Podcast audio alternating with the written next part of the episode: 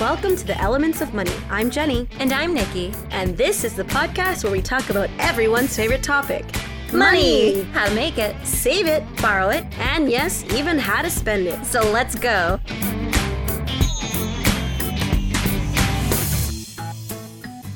Spending money is a natural part of life.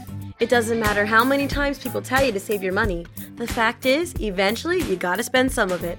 Of course, there are obvious things like buying food, paying for housing, clothes, and other necessary items like that. There's really no way to avoid spending money. But the key is spending wisely. That's why today we're gonna talk about the three C's of spending. We're getting good at that. I know. Okay, the three C's of spending are simple tips to keep in mind before handing over your cash. It's actually pretty easy to remember. Yeah, after all, they all do begin with the letter C. that helps. Yep, that does make things easy. Well, you ready for the first C?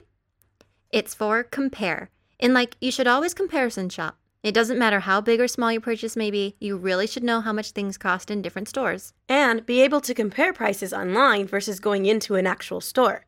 Take into consideration things like shipping costs for online purchases and the cost of gas if you have to drive to another city to buy something on sale. These sort of things can make a discounted price not so great. When it comes to grocery shopping, it's important to learn the prices of the items you use the most. For instance, if you remember that your local grocery store sells your favorite cookies for $3 and another store has them on sale for $4, you'll immediately know that $4 is not a very good deal at all.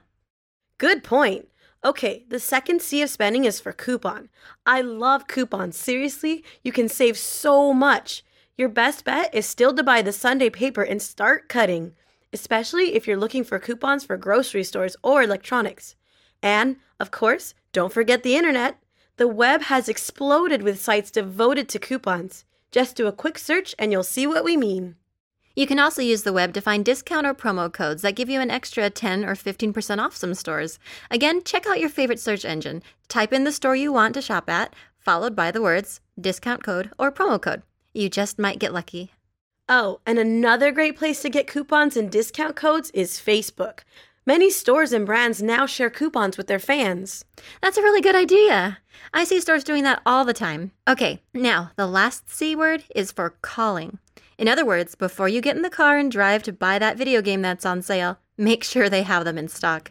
Many times when stores list an item on sale, they only have a limited supply and can sell out quickly.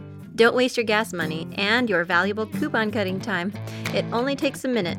That's the good thing about the three C's of shopping. It doesn't take a lot of effort to save money, and when you add up what you can save in the long run, it just makes good financial sense. Today we shared easy ways to spend and shop smart using the three C's compare, coupons, and calling. And as Nikki pointed out, it really is worth it when you add up all the money you can save. The best part is, the more you follow the three C's, the easier it gets.